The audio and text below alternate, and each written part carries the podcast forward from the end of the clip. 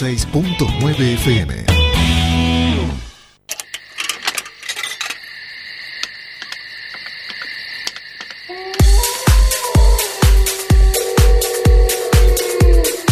A partir de ahora y a lo largo de una hora y media, reviví todo el fútbol, la información y los protagonistas.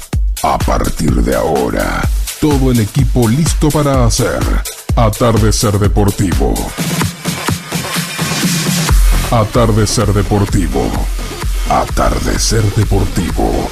En Forti 106.9 FM.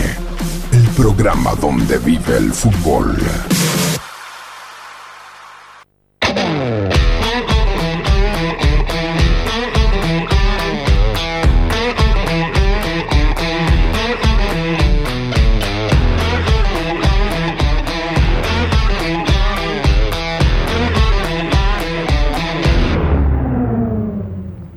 Muy buenas noches, ¿cómo les va? Estamos para hacer el programa de todos los miércoles, donde tenemos siempre figuras importantes, figuras que dejan una marca, una huella.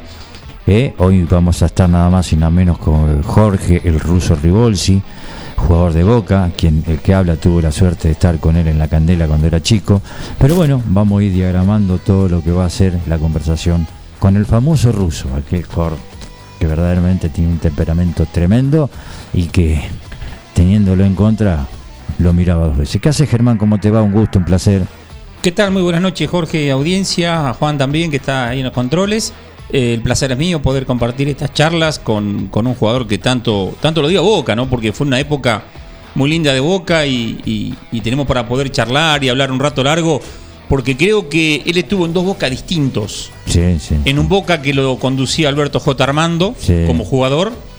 Volvió con un Boca, en tres Bocas distintos estuvo. Volvió con un Boca de Benito Noel, que después de eso Boca pasó una peripecia muy brava. Con Ruggeri, me acuerdo. Sí, Sí, sí, no, sí. pero aparte recordemos que estuvo. Eh, un- uno a veces mira la historia de Boca y, y- y se acuerda de los últimos años. Pero en, lo- en la década del 80, eh, Boca estuvo intervenido. Sí. Estuvo Polak, eh, estuvieron a punto de rematar la bombonera. eh, jugó en una huelga de utilero, jugó con una camiseta blanca contra Atlanta, precisamente. Un día de lluvia y se borraron los números porque estaban hechos con fibrones. Eh, Boca la pasó mal también, no, no descendió, pero, pero económicamente le había pasado muy mal. Después agarra a Heller y Alegre, se empezó a acomodar institucionalmente. Viene Macri, le da un espaldarazo grandísimo. Y por eso digo, Ribolsi estuvo en la época de Armando, en la época de Benito Noel con Maradona 81 campeón. Y después vuelve como ayudante de campo de técnico de Coco Basile año 2006-2007, donde tuvo un ciclo bárbaro Basile. Recordemos que Boca venía ganando todo. Se fue Basile a la selección, el mismo equipo lo agarró la Volpe y todos sabemos cómo terminó. Bueno, lo vamos a saludar también a Juancito. ¿Qué hace Juan? ¿Cómo te va? ¿Cómo andás? ¿Qué tal? ¿Cómo andan? Bienvenidos y un gusto estar otro miércoles acá compartiendo estas charlas con estos personajes históricos del fútbol de, nuestro país, ¿no? Y, e internacionales también, ¿no? No tenemos límite en cuanto a eso.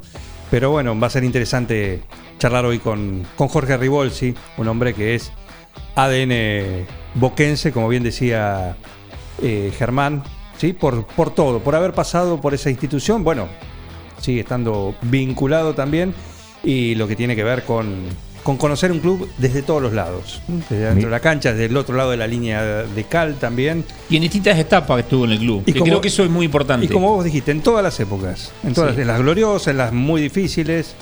Y bueno, por eso, en un ratito ya estamos charlando con él. ¿Vamos a los auspiciantes? Sí, déjame decir que tenemos habilitado el 1551 7609 1551 7609 a través del WhatsApp. Ahí nos pueden mandar mensajes, pueden hacer alguna consulta si quieren. La transmitimos para, para con nuestro invitado de este miércoles que va a ser Jorge Rigozzi. Vamos.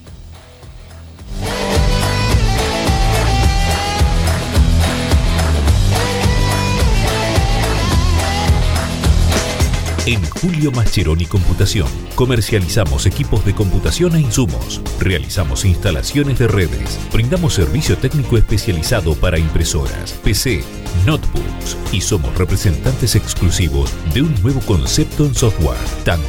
El mejor sistema de gestión para administrar eficazmente su empresa. Somos especialistas en informática, hardware, software y tecnología. Somos Julio Mascheroni, Cardenal Pironio 1278, www.mascheroni.com.ar. Neutral Mix. Nutrición animal de bovinos, cerdos y equinos. Líder en el país en productos de concentrados proteicos y distribuidores de Betty Pharma. Neutral Mix. Desde la ciudad de 9 de julio para todo el país. Ruta 5, kilómetro 261. Teléfonos 02317 611 612 611 613. Visita nuestra página www.nutralmix.com.ar Pizzería Francesco, la posta de lo bueno. Empanadas, sándwich, tartas, tortillas y la mejor variedad de pizzas. Abierto de martes a domingo con envíos a domicilio. 52 18 10. Pizzería Francesco, la posta de lo bueno. Estudio Contable Parada Martí, Lagos 1241, teléfono 42 35 47, email estudio arroba paradamarti.com.ar. Atardecer Deportivo. El programa donde vive el fútbol.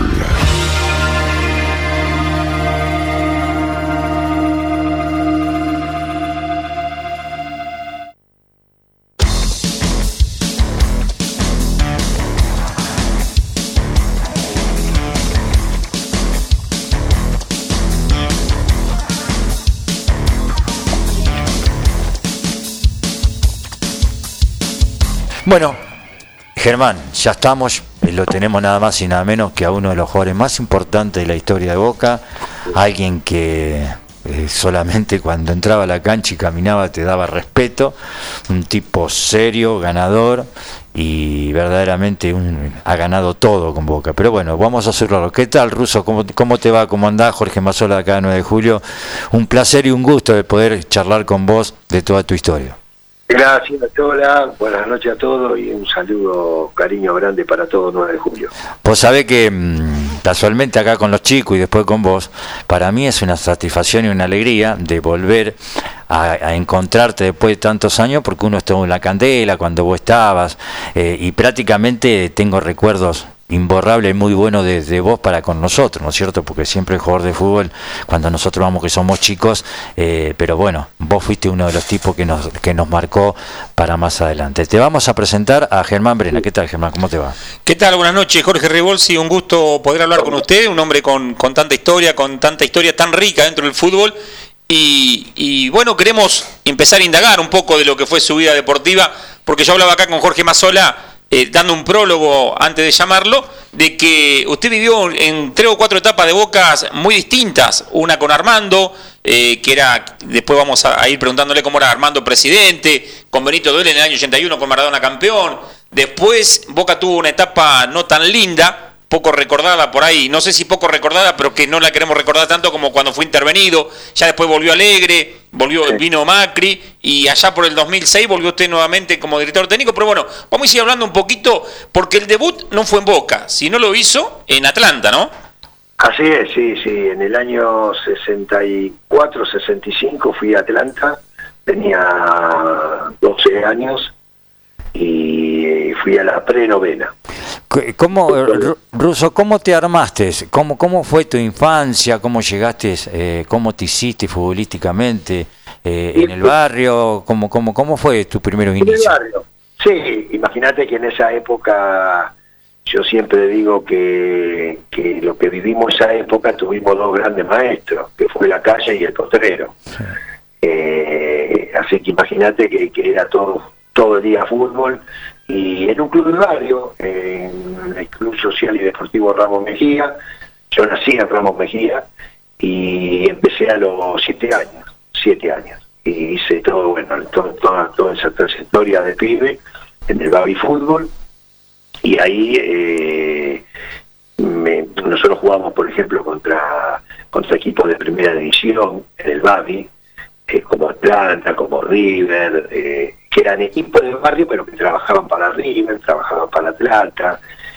Y bueno, terminó mi, mi etapa de baby fútbol y le hablaron al técnico por tres o cuatro pibes, entre los cuales estaba el Dan Onis, también, que llegó a jugar en primera, en Atlanta conmigo. Y, y bueno, me dijeron que había otro club interesado y elegí Atlanta. ¿Por qué? No sé.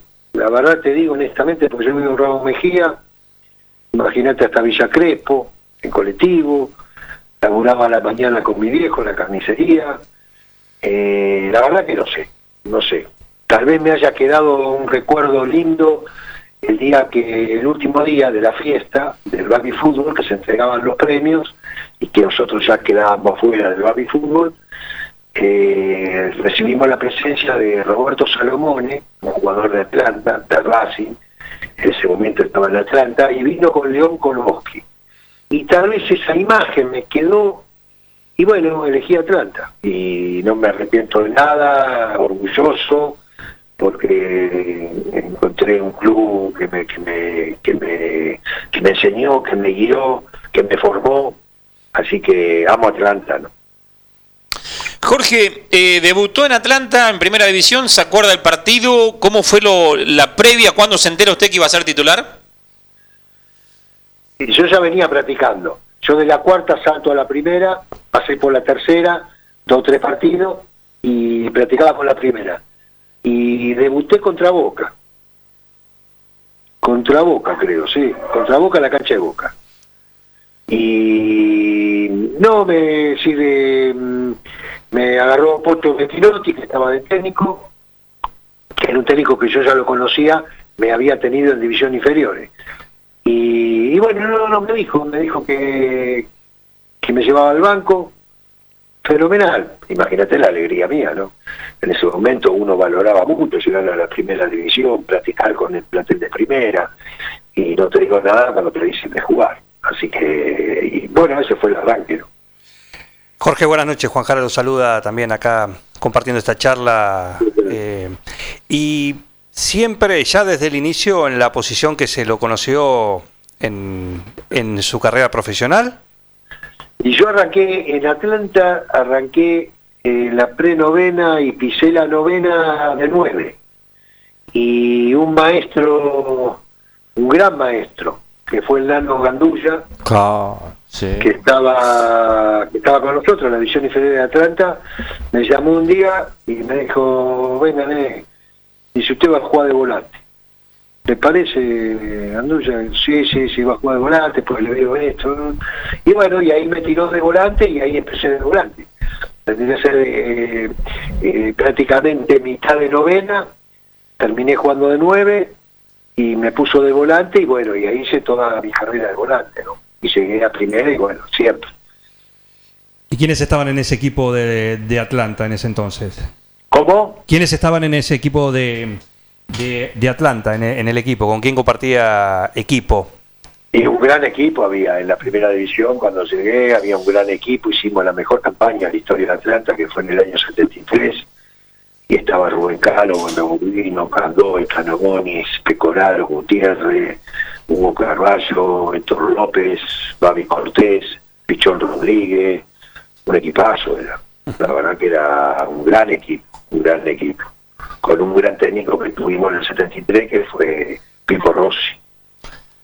Eh, eh, Russo, usted eh, de, volante, de prácticamente un volante ofensivo a un volante de, porque cuando tenía la pelota era muy criterioso, pero después se hizo eh, con una personalidad tremendo. ¿Eso lo, lo, lo- lo viniste a queriendo porque se te veía jugar y aparte uno tiene esa imagen de, de- cuando vos caminabas en la candela que transmitía un respeto absoluto eh, de- para afuera? Sí, lo que pasa que, eh, a ver, eh, ¿cuál es la historia? Eh, parte de verdad es esa. Lo que pasa que la imagen mía que quedó de Atlanta fue el último año en el 75. ¿Por qué? Yo jugué eh, de 5, de 8, y ese último año jugué de 10. Hice, me fue muy bien, hice 16, 15 goles, 17 goles en el año. Y quedó esa imagen. Era criterioso, sí, era criterioso. Me gustaba llegar al área, me gustaba llegar al área, me gustaba llegar al gol, me, me gustaba acompañar. Pero lo mío siempre fue, siempre fue eh, la entrega, el ser solidario con el compañero, eh, me gustaba correr. Entonces era un volante mixto, era un volante que tenía mis cosas eh, como, como volante defensivo, pero también tenía cosas de volante que se desprenden del medio campo, ¿no? Y que llega, y con criterio. Esa fue la, esa fue la realidad. Boca me lleva como 10, es cierto, me lleva como 10, pero bueno, Juan Carlos ya me conocía de Atlanta, yo había hecho un partido muy bueno en Atlanta Unión, en la cancha de Atlanta de noche, que ganamos 4 a 2, hice dos goles, y bueno, le quedó esa imagen, ¿no? Eh, no solo en la parte ofensiva, sino como, como retrocedía, el esfuerzo que tenía para bajar, para colaborar, ayudar. Y bueno, y ahí en, en Atlanta eh, me llevó como 10 y al poco tiempo, al poquito tiempo, me puso, porque a él le gustaba jugar con dos volantes delante de la línea de cuatro, que es, el famoso biombo que él decía, y que lo conformamos con el tapa sumido. Pero siempre me daba, de los dos, me daba libertad a mí para acompañarlo. Por eso hice algunos goles, hice, pero me gustaba. Pero sí, ya tomé un compromiso más defensivo, ¿no? Pero así era el equipo también, así se conformaba, tenía buenos jugadores como el Totivelio, el Chino Benítez, y Mastrangel y Feldman arriba, después vino Mario Sanabria a mitad de año. Así que se conformó un equipo, un equipo bueno, ¿no? Pero esa fue, eh, las características mías fueron esas. ¿Cómo era eso el biombo?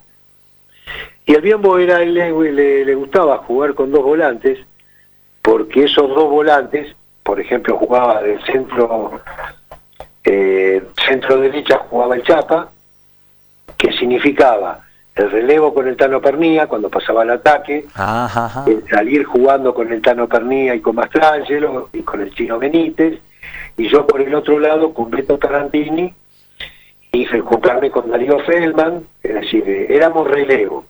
Cuando yo me tiraba a la izquierda, el Chapa se metía de 5. Y cuando el Chapa se tiraba por derecha, por la subida del Tano Pernía, yo me tiraba de 5. Ese era, eh, ese era el famoso biombo de él, ¿no? que era el equilibrio del equipo, con cuatro defensores tremendos, Pernía, Samos y Tarantini. Eh, Había que pasar por ahí. Nah, era un equipo tremendo. Y después el Chino Benítez, Totiverio, Mastrancio y Felma. Ese fue el primer equipo de Boca. Después vino Mario y bueno, tuvimos más fútbol por izquierda porque no había tanto fútbol por izquierda. Y, y bueno, y era un equipo sólido, era un equipo firme, era un equipo que tenía una entrega y sabía lo que jugaba con un gran técnico, ¿no? Gran- Eso, eso justo le iba a preguntar, ¿cómo era Lorenzo en la intimidad, Lorenzo en la semana? Porque sorprendía tiro a tiro por ahí con sus formaciones, no era que se, se ataba a una sola formación según el rival, ¿no? Sí, era primero que era muy obsesivo con el trabajo, él vino con una escuela muy grande de, Europa.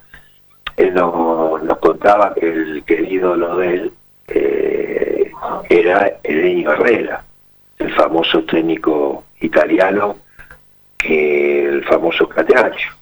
Y venía con mucha, eh, incorporó mucho lo táctico y un tipo despierto, un tipo conocedor del fútbol argentino, de la picardía, había jugado en Boca, él, Chacarita de Boca, y entonces era un técnico muy capaz, muy eh, adelantado para esa época que no había tecnología ni nada.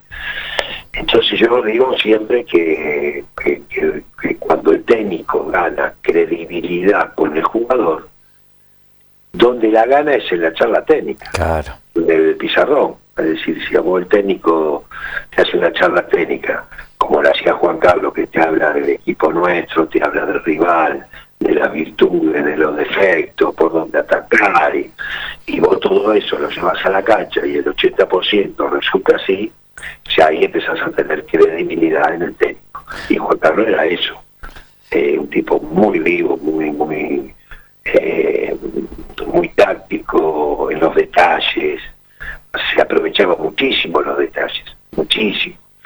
Y, aprovechamos muchísimo la, la, los defectos del rival. ¿no? Era un estudioso del fútbol. Un estudioso. A mí me quedó muy grabado, eh, porque en ese momento, ¿te acordás que él era asesor técnico de Tigre?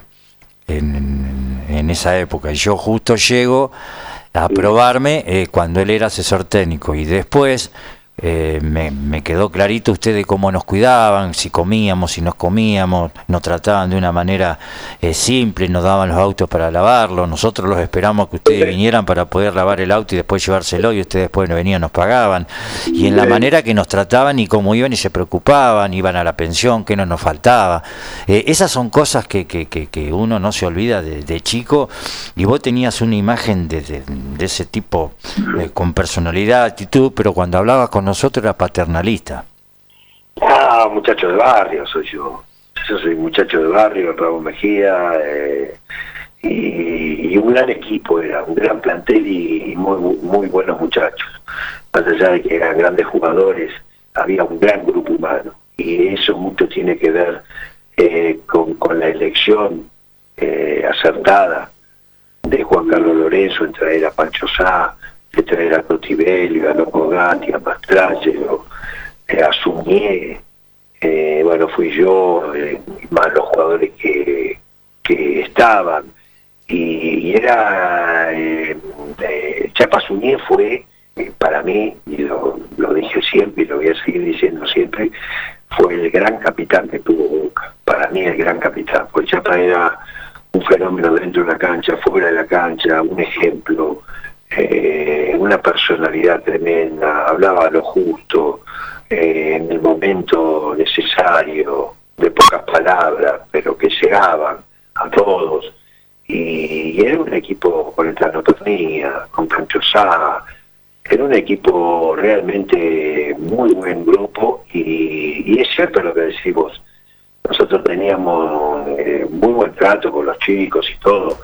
Eh, te digo más, cuando nosotros empezamos la Copa Libertadores, había un grupo de pibes que, que iban ascendiendo, como el caso de Luito La Caballel, había muchos chicos que, que venían de abajo y lo hacíamos participar eh, cuando concentraban eh, con los premios. No, era un grupo bárbaro, un grupo bárbaro, siempre, siempre lo dice el cabezón Ruggeri, ¿no? La vez pasada en una charla, en un programa, eh, hablábamos de eso y él comentaba. Eh, nosotros imagínate que él debuta en el, en el 80. Nosotros ya veníamos de toda esa campaña de ganar campeonatos y todo, y el Saco Gareca, el Mono Perotti, y son muchachos que hablan muy bien de ese grupo, ¿no? Eh, quiere decir que, que hicimos las cosas bien, pero un grupo humilde, humilde, y con mucho esfuerzo. Y cuando alguno se desviaba, uno lo agarraba de los pelos y lo metía en el camino, ¿no? Y así fue, y así fue, y por eso se logró tantos títulos, eh, peleamos todo, ganamos prácticamente todo en esos tres años, pero un gran equipo. Esa de agarrar a aquel que se, se vaya o se sale del camino por, por una cuestión fu- futbolística o alguna cuestión tiene que ver con aquella agarrada piñas con el chino Benítez. No, no, no, Oh. era cosas, eh, no, ya con el chino éramos jugadores ya, ya hechos. Eh, pero yo siempre lo, lo pongo como ejemplo, yo soy muy amigo del chino. Lo fui y lo soy, y lo seré siempre, muy amigo.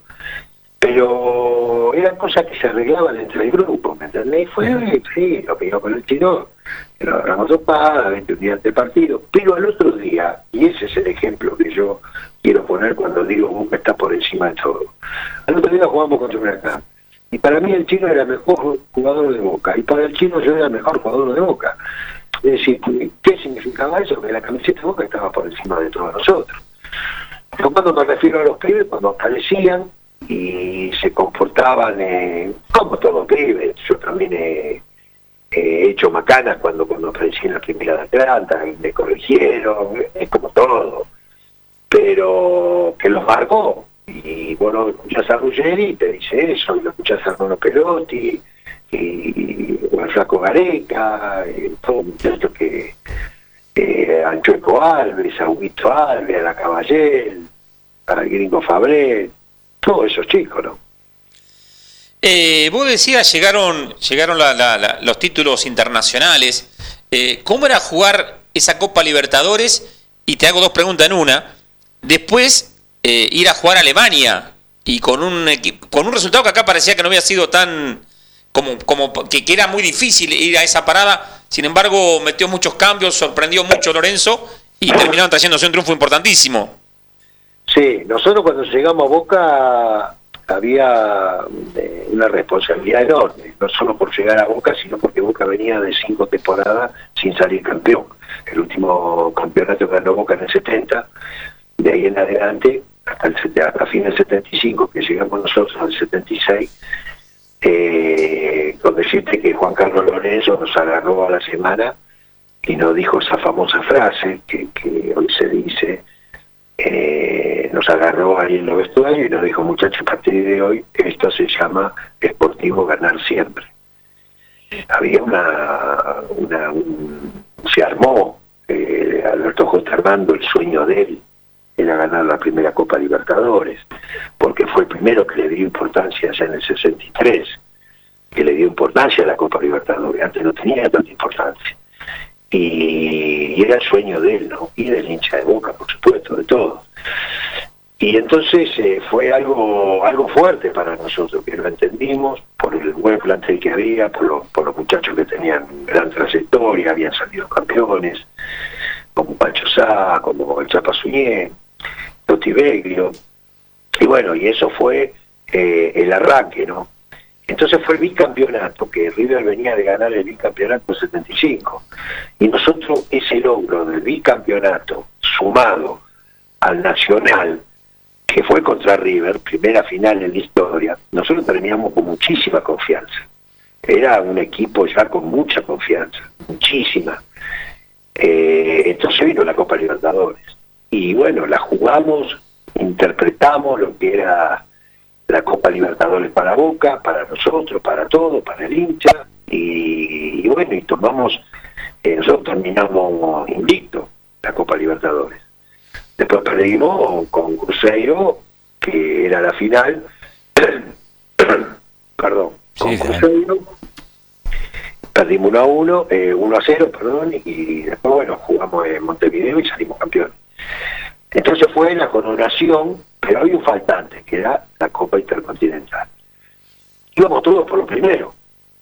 Primera final con River en la historia, primera Copa Libertadores eh, para la, para la vitrina de Boca, y fuimos por la primera Copa Intercontinental, ¿no?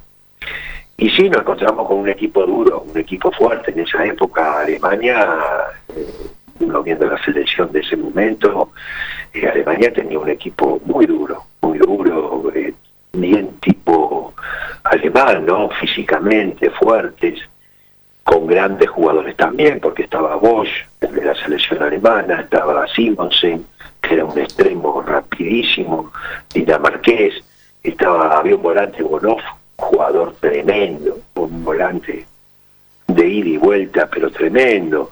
Un gran equipo. Y bueno, nos encontramos en la cancha de Boca con un resultado, con un empate, que dentro de todo teníamos eh, dos resultados, que era ganar o empatar, había un tercer partido. Si hubiéramos perdido, ya hubiera sido un poquito más de, compromiso, de, de que nos quedaba un solo resultado, que era ganar. Y lo empatamos y después fuimos a Alemania con esa misma confianza, esa misma fe. Imagínate que fue un solo periodista. En esa época no había tanto revuelo como hay ahora. Bueno, ahora es con la tecnología es tremendo. En ese momento fue José María Muñoz, nada más. Un solo periodista. Y, y nosotros, el equipo de nosotros era muy confiable. Es decir, eh, nosotros teníamos mucha confianza en el compañero, en el equipo, en el técnico, el técnico tenía confianza en nosotros, estaba muy bien el equipo. Y se jugó un partido tremendo, Ruso, salvo los primeros cinco minutos. Sí, eh, eh, contá que para la segunda final, porque te la he escuchado, cambió casi cuatro o cinco jugadores. No, fue una sorpresa Sí, tremenda. contala eso, ¿eh? una sorpresa tremenda, tremenda para nosotros, para, para Alberto J. Armando, estaba loco, estaba- que no entendía nada de fútbol, pero vio que no jugaba Pancho, no jugaba Monzo, no jugaba yo en el medio, estaba, que era este tipo. Y, sí, nos juntamos con Juan Carlos el día del partido y nos explicó y nos dio el porqué, que necesitaba un equipo rápido, atrás, porque venía un Borussia de una pretemporada, porque él iba a poner un medio campo ofensivo, que fue Salinas, Suñé y Sanabria, porque venía de una pretemporada, estaban duros, entonces atrás él necesitaba gente rápida, porque el medio campo era un medio campo ofensivo. Entonces cualquier contragolpe, cualquier, porque era un equipo rápido también, eh, eh, el fútbol europeo era de jugar, no como el de nosotros, de hacer una pared, de tocarla, de hacer una pausa. Entonces necesitaba y puso, eh, salvo Terno Pandilla, puso a Bordón, eh, Tesare, Bordón y Suárez. Y nosotros realmente son todos, todos, todos sorprendidos. Pero bueno, era lo que te explicaba hace un, un momento atrás, ¿no? Era un tipo confiable. Era un tipo que nos explicó todo eso y salió así.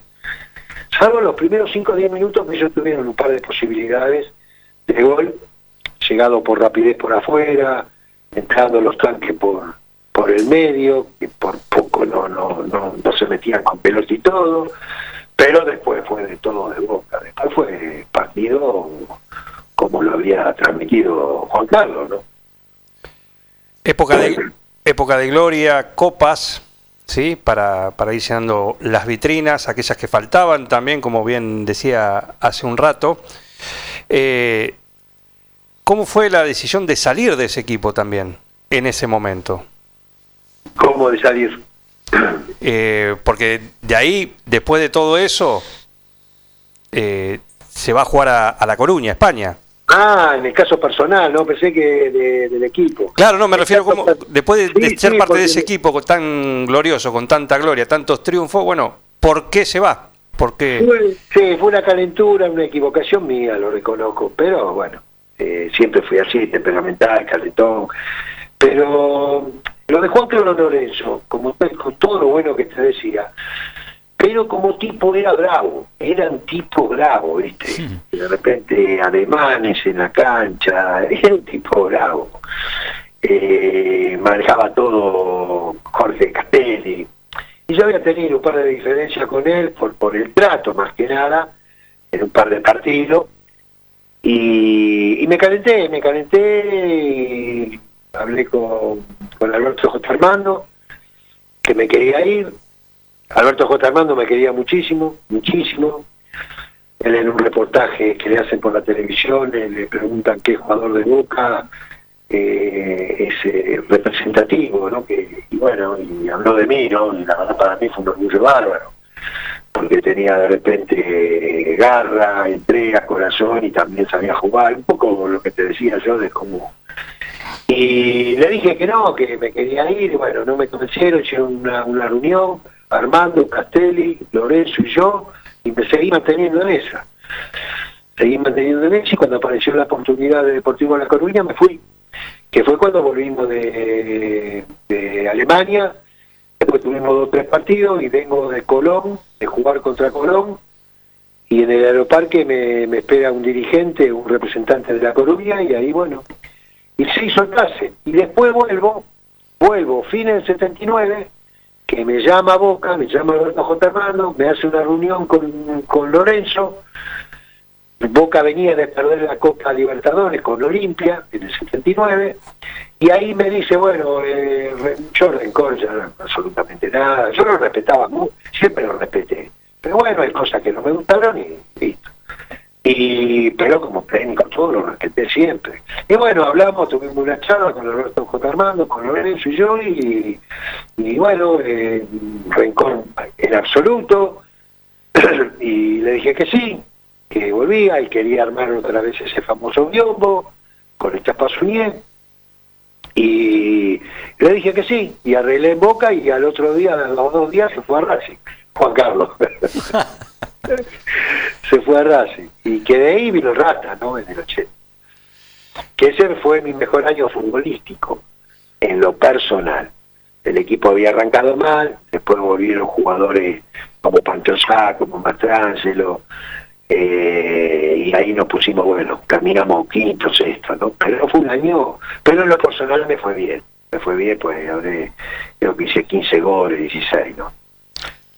Hoy dijiste algo y me quedó dando vuelta en la cabeza, le iba a preguntar más tarde, pero lo voy a preguntar ahora. Vos dijiste, me peleé con Benítez, pero al otro día jugamos y Benítez era el mejor jugador para mí y yo era el mejor jugador para él porque sobre todo está la camiseta de Boca. ¿Vos creés que hoy se respeta tan así la camiseta de Boca? Hoy están más los nombres que la camiseta. Yo creo que es el sistema como está. Yo creo que lleva todo, a ver, porque es una suma de cosas. Yo creo que el jugador lo puede puede obrar inconscientemente de que está por encima de Boca. Si vos te pones a pensar y tener los dos de los frente, Boca, la historia de Boca, la historia de Boca, 115 años, todos los jugadores que han pasado, los ídolos, el hincha de Boca, lo que es la bombonera, lo que es la camiseta, lo que fueron esos cinco grandes inmigrantes que fundaron Boca. ¿Te puede imaginar que esos cinco inmigrantes se le habrá ocurrido, metido en la cabeza que iba a ser Boca eh, un grande? Ese, entonces uno ponerse por encima de Boca, solo que inconscientemente te hacen, eh, te meten en un sistema, por supuesto que es responsabilidad del jugador, porque yo me formé también y siempre, y te cuento una anécdota chiquita sobre este tema, Alberto J. Armando, cuando llegamos a Boca todo en el 76, arreglábamos los premios, cinco o seis jugadores, los colgantes, Chapa Sumier, Pernía, Pancho Sayo y Mastrangelo. Y en un momento dado, Alberto J. Alberto J. Armando nos dice, muchachos, nunca se olviden que Boca está por encima de todos nosotros con esa personalidad, esa prestancia, esa elegancia que tenía el Pumba Armando. Te puedes imaginar que a mí me quedó grabado. Entonces yo, de eso soy un convencido. El día de hoy te digo que Boca está por encima de cualquier técnico, cualquier jugador, de cualquiera. Nosotros somos parte de la historia, parte de la historia rica, ¿no? ¿Y por qué algunos no la entienden, Ruso, eso? Por el sistema. Yo creo que hay un sistema hoy de ¿cómo te podría decir? Hay mucho periodismo y, no lo hago responsable del periodismo. ¿eh? Eh, el jugador es parte responsable también, pero todos nos metimos en eso. la tecnología, los videos, el, el, enterarte enseguida de cada cosa, el vedetismo eh, bien entendido, qué sé yo, hoy hace dos goles y ya el jugador toma como, como, como como un lugar ya dentro de la cancha, como titular, y jugaste dos partidos, que ha, se ha marcado ídolos antes de jugar, como en el caso de Fabiani. Antes de ponerte la camiseta de arriba ya era ídolo, más máscaras, eh, todo un sistema eh, de Rossi, que es un jugador que, que, en su momento fue un jugador bárbaro, de trayectoria enorme, enorme jugador, pero uno vino acá y parecía que, había hecho, sé, todo, todo. Eh, yo creo que el marketing, eh, todo lo que muestra la televisión, la radio, eh, los celulares, las redes sociales, y yo creo que he provocado todo eso. Yo creo que es provocado. Yo creo que antes había, había menos periodismo, menos exposición. Porque nosotros, cuando uno escucha que hoy los pibes o un pibe hace tal cosas, ¿cómo va a ser eso? Esta parte nosotros también hacíamos, pero éramos tal vez eh, más conscientes de que hacerla en el momento justo, cuando se podía, y no había estos celulares que hay hoy. Entonces era todo, y así era el periodismo también.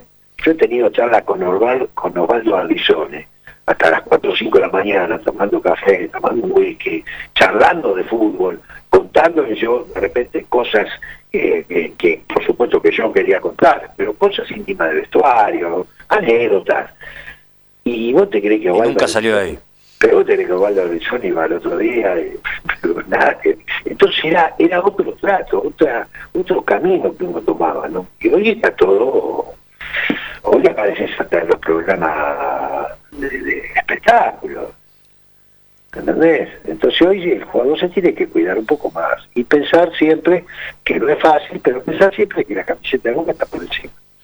¿Te molestó un poco la, la situación que se generó con, con Tevez el mes pasado en, en torno a, a su a su renovación y los dichos que en su momento Sí. expresaron Bermúdez, Cassini, por ejemplo? Inoportunas, inoportunas, yo creo que no, no. A ver, yo me pongo del lado del jugador. Y si me pongo del lado del jugador que diga así, encima otro jugador, es jugador, compañero, te molesta.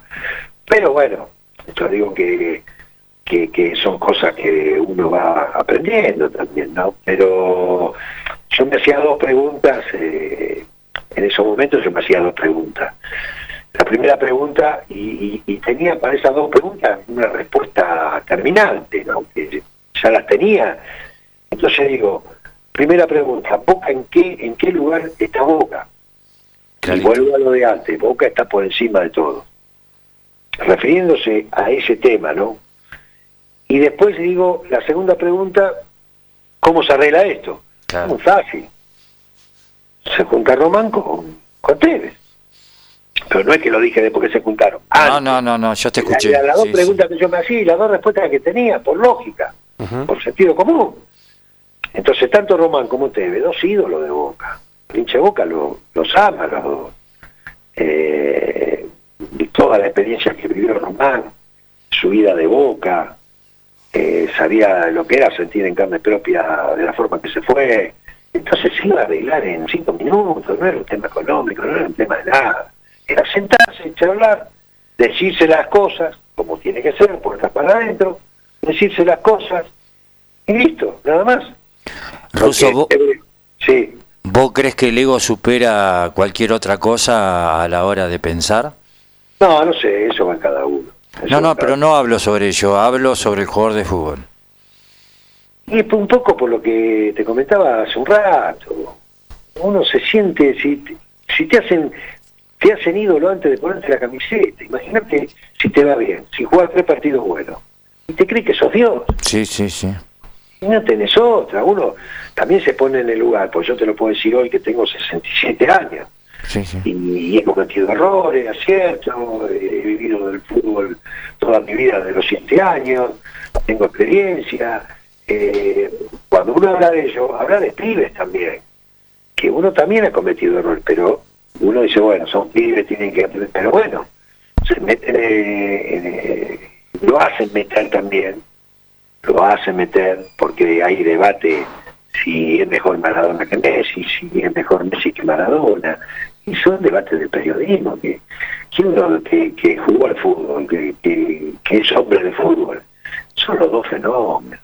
Lo que podemos hablar, la diferencia, pequeñas diferencias que tiene uno y que no tiene otro.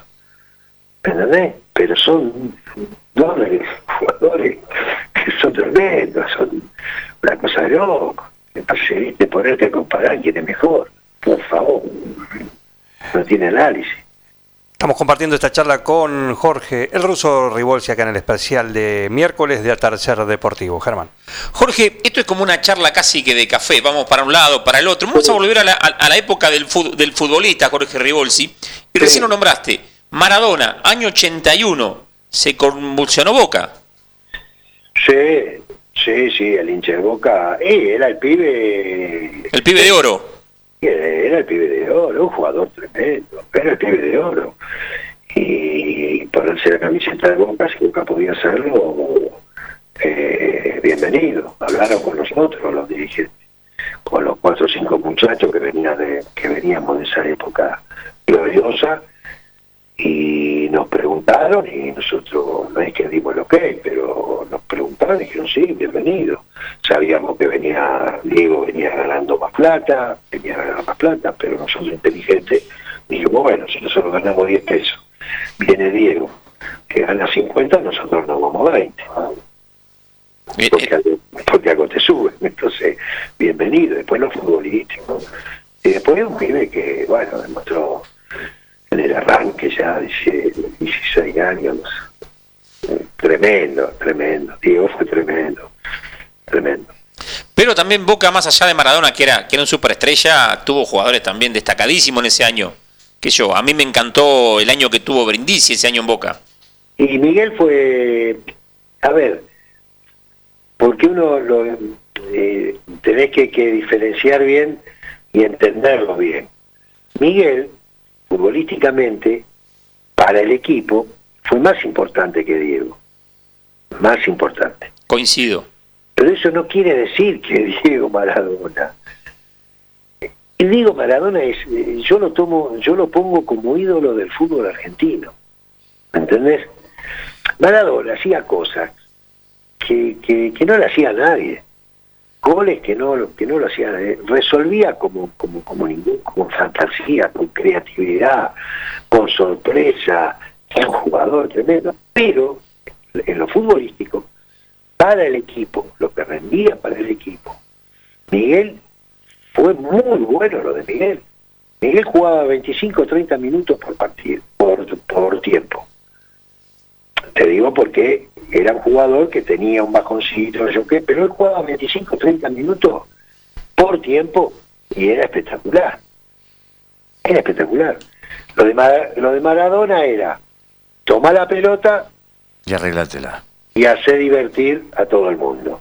Y nos divertíamos todos, nos asombrábamos todos.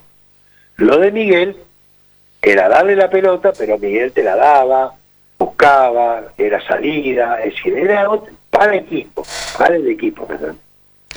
¿En los entrenamientos se lo raspaba un poquito al Diego o había que cuidarlo mucho? No, no, no, no, no, nos cuidábamos, sí. Sí, cuidábamos, pero nos cuidábamos todos, pero sí, sí, había que meter, de repente no, no.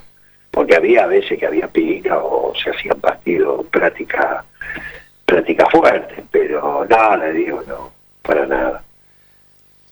Escuché en, un- en una entrevista que una vez dijo, antes se permitía pegar un poco más. ¿El sentido de esa frase fue algo como un dejo de nostalgia?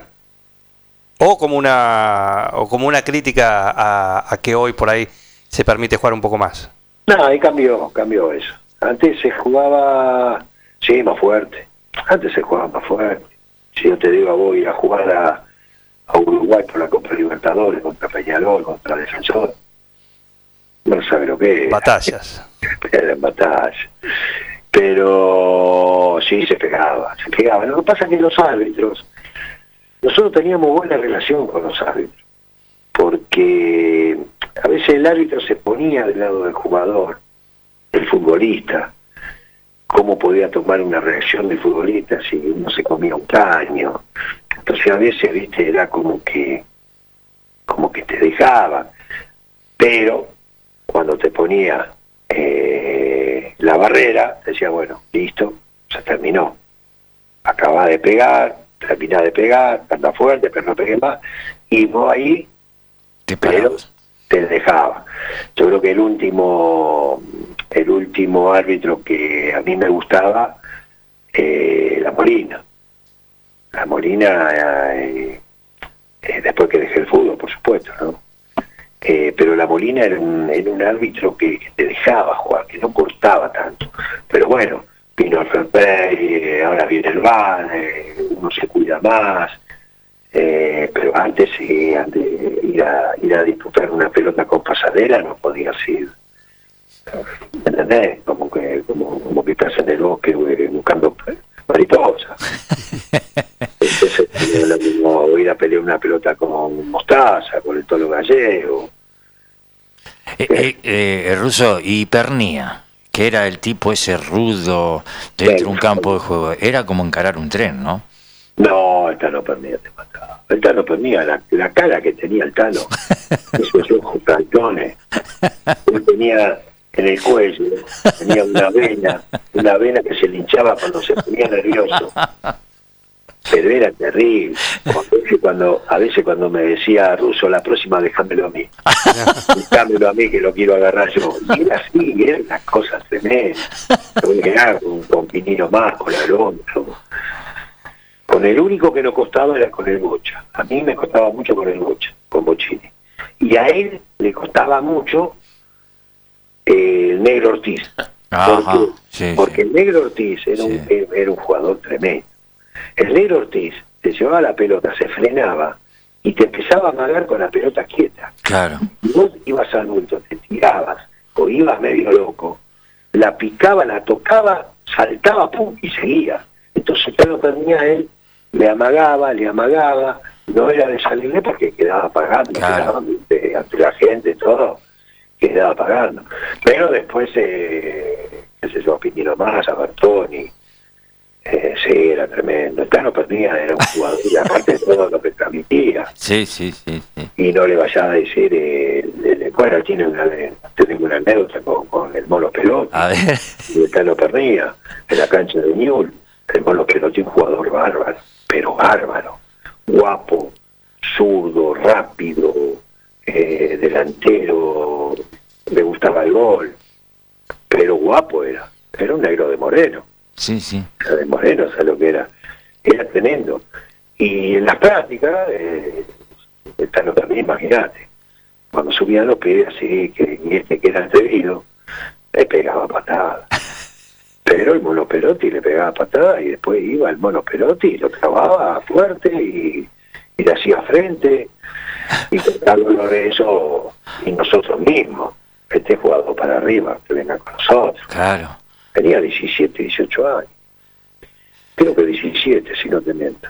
Y vino con nosotros y bueno, y lo- los primeros partidos que jugó, vamos a la cancha de Ñol, juega un partido en la cancha de Ñol, agarra una pelota, el Tano Pernilla por derecha, él por izquierda, el Tano Pernilla que le pega el grito, le pega el grito mono, como para que la cambie, ¿viste? El mono no lo escucha, sigue la jugada, termina. Viene otra jugada igual, se siente el grito, mono, y el mono mira así y le levanta la mano. Sí. Como queriendo así, déjame romper las pelotas. Uy, por Dios. Terminó el primer tiempo. Nosotros ya sabíamos. Sí, sí, lo que iba a pasar. Claro, porque ahí no era que saltaba yo o el Chapa o alguno y decirle no, no, lo agarraba y que, le levantó la mano. ¿Entendés? Sabíamos que lo agarraba. Cada uno se hacía cargo. Y lo agarró en los vestuarios del cogote, lo puso contra la pared. Las cosas que le decía, dijo, como de, te voy a arrancar la cabeza la próxima vez que me levanté la mano, con esos ojos saltones. esa- y bueno, y hoy vos le preguntás al Mono Perotti y es una anécdota que te das cuenta como que lo marcó, ¿no? Como que Claro. lo marcó, eh, y bueno, Era respeto. Claro, claro, y que se lo decía por el bien de él, ¿viste? Que era, pero eh, había esa forma, ¿no? De, de- pero todo de puertas para adentro, ¿viste? Era que después uno iba al periodismo y le decía, ah, porque Mono Perotti, que... ¿Entendés? Era todo de puertas para adentro, se daba ahí. Hablaba recién de, los encuentros con Alonso, Pasarela, y justamente el te- la pregunta tiene que ver con, con eso, con, con los superclásicos, por supuesto, ¿no? Entre esos, en esa época, esos dos grandes equipos, ¿no? De un lado y del otro. Y ¿cómo fueron la- las sensaciones del primer superclásico que, que le tocó disputar? Y fue, fue un sueño, la verdad que debutar eh, con la camiseta de Boca y contra River, en la cancha de River, fue el sueño ¿no? de todo jugador. Y, y todo lo que significaba un clásico, porque uno lo podía haber apreciado desde otro lugar, pero no sentirlo, ¿viste? Eh, se armó la camiseta de Boca y ver enfrente la camiseta de River y fue grande y todo, todo, todos esos años la verdad que fue, gracias a Dios, eh, 76, 77, 78 fue para nosotros. Es un poco lo que le pasa, lo que le pasó a Boca con el tema de Gallardo, ¿no? Eh, no lo podían ganar, no lo podían ganar. Una vez terminado el fútbol a los años, me encontré con un jugador de River en Córdoba, muy buen muchacho, muy buen muchacho, y empezamos a hablar de época nuestra, tomando café, y, me decía, me dice, nosotros sabíamos que, que jugábamos contra ustedes y que no les podíamos ganar, que nosotros sabíamos que teníamos mejores jugadores en lo individual, pero ustedes como equipo, eran más equipo que nosotros, y sabíamos que nos iba a costar mucho y que no le podíamos ganar y no les podíamos... Y ese era, ese era el Boca River de esa época. Más allá de que han ganado algún partido, pero luchamos dos veces de la Copa Libertadores, le ganamos la, única final en la historia eh, no lo podían ganar, no lo podían ganar. Eh, ¿Hoy crees que Boca perdió un poco esa mística en estos últimos años? Ah, Son rachas, son rachas que yo creo que empezó otro año. Yo creo que la llegada de Román, la llegada de Miguel, le hizo mucho, mucho bien. Y, y se vio, más allá del campeonato, ¿eh? pero se vio, se vio con los aciertos, cómo, cómo, cómo estaba el equipo, más allá de que seguramente que tiene que mejorar futbolísticamente, pero fue otra boca, ganó el campeonato y, se lo ganó a River, que venía primero, eh, en la última fecha. Yo eh, confío mucho en este Boca. Después sí tuvo una racha que si bien Boca le ha ganado algunos partidos, pero los partidos importantes, bueno, lo, lo ganó River, ¿no? Eh, y no digo con, con merecimiento, más allá de alguna de algunas situaciones, pero pero sí, fue un equipo donde tuvo un técnico cinco años, donde eh, encontró un equipo y una continuidad enorme, y eso hace también a, lo- a los equipos, ¿no? Esa continuidad del técnico y de los jugadores. Ruso, ¿qué, em, ¿qué significó para vos la primera vez que entraste a la cancha de Boca? Te estabas cambiando y tuviste que pisar ese campo de juego. ¿Qué, qué sensación sentía? Porque vos lo único que sabía era todo lo que se comentaba. ¿Qué viviste? ¿Qué sensación te dio a todo lo que se decía? Y, y mirá, la primera, eh, la primera vez que vamos a jugar a la cancha de Boca estábamos en la candela. Nosotros teníamos todo un recorrido de San Justo sin autopista, no te hablo. Sí, sí, hasta sí. la boca. Era un viaje de 45 minutos, una hora. Y la ansiedad que tenía por conocer todo eso, lo que decías vos, ¿no? Claro. Llegar vistiendo la camiseta de Boca, eh, siendo jugador de Boca. Yo he llegado a la bombonera con Atlanta, veía a toda la gente, pero no me sentía partícipe. Entonces esa ansiedad eh, me mató en el viaje. Es decir, no ya de los vestuarios, previo, previo a los vestuarios. Y después, bueno, toda esa ansiedad fue tramité, fue una locura eh, ver, ver la gente de Boca, el hincha de Boca, cuando pasaba el micro. eh, no sé, esa, esa, son únicos. El son vestuario. son únicos. Después vamos a los vestuarios. y ¿Se mueve? Sentíamos, eh, sí, sí. El, Boca, eh, el estadio de Boca, la bombonera, es un estadio que, que, que el que juega, el que lo vive adentro, más todavía el que se, con la camiseta de Boca, porque ese aliento todo baja para vos, baja para la camiseta, baja para vos.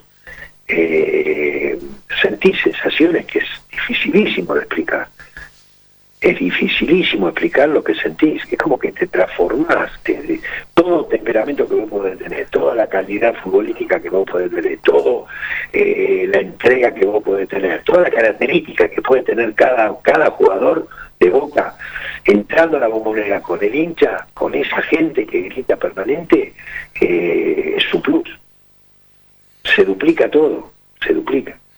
Porque te empuja, porque te alienta, eh, porque está siempre con vos, respaldándote. Eh, es tremendo, es tremendo. La verdad que es tremendo. Estamos compartiendo esta charla con Jorge Ribolsi, eh, gracias a la gente que está del otro lado ahí y mandando mensajes. Por ejemplo, acá Walter, que es parte del equipo acá de Tercer Deportivo, dice, un grande ruso, muy linda nota. Tuve la suerte de ver ese Boca 77-78, en, refer- en referencia a lo que hablamos hace un rato, en la, bomba, en la bombonera contra Peñarol y contra Cruzeiro. Y dice, cuando lo agarró a Rubén Paz contra Peñarol, lo asustó. Ah, Rubén Paz, claro, era un pibe, ¿eh? Era un pibe, Rubén Paz. Ganamos 1 a 0. Con gol mío, el gol de Palomita. Sí, Rubén Paz es un gran jugador. Ya, ya, ya se veía, ¿no? Ya se veía que era buen jugador. Después lo demostró en Racing, un jugador espectacular, eh, eh, Rubén. Y, y sí, sí, y sí, imagínate la cancha de Boca, Copa Libertadores. Mamita, que también cuando íbamos allá, eh, cuando fuimos allá fue bravo, eh, bravísimo, y contra el Deportivo Cali, con, con Bilardo de técnico, mamá, ¿Tenés alguna anécdota de ahí? pero te, sí, un montón, no, me vino el loco, un día vamos a practicar al Paco de Guerrero, y terminamos la práctica, nos bañamos, vamos a salir, 300 colombianos afuera. Por supuesto, estaba la reja, pero no querían marcar la puteada, que esto, que lo otro, hasta que salimos. Y gritaban y todo, pero no, no. Después íbamos a comer en los restaurantes, un restaurante argentino, salíamos todas las cubiertas rotas, eh, y después en el partido. A Ever Matarangelo le, en el primer córner que hay para Boca, no me acuerdo qué jugador fue, como si Caicedo, no, bueno, no, no quiero tirar nombre pues. Y tenía en la mano esa pasta para los masajes que antes te mataba, esos masajes con una con un líquido, una pasta que te dejaba un olor y era, te ardía todo. Y viene, y viene el corne y le manda en la cara. Como tenía, como tenía los ojos más claros. Era terrible. Y después la apretada que le pegaron acá. A los colombianos cuando vinieron a casa. Como era bravo. Era bravo. Era bravo.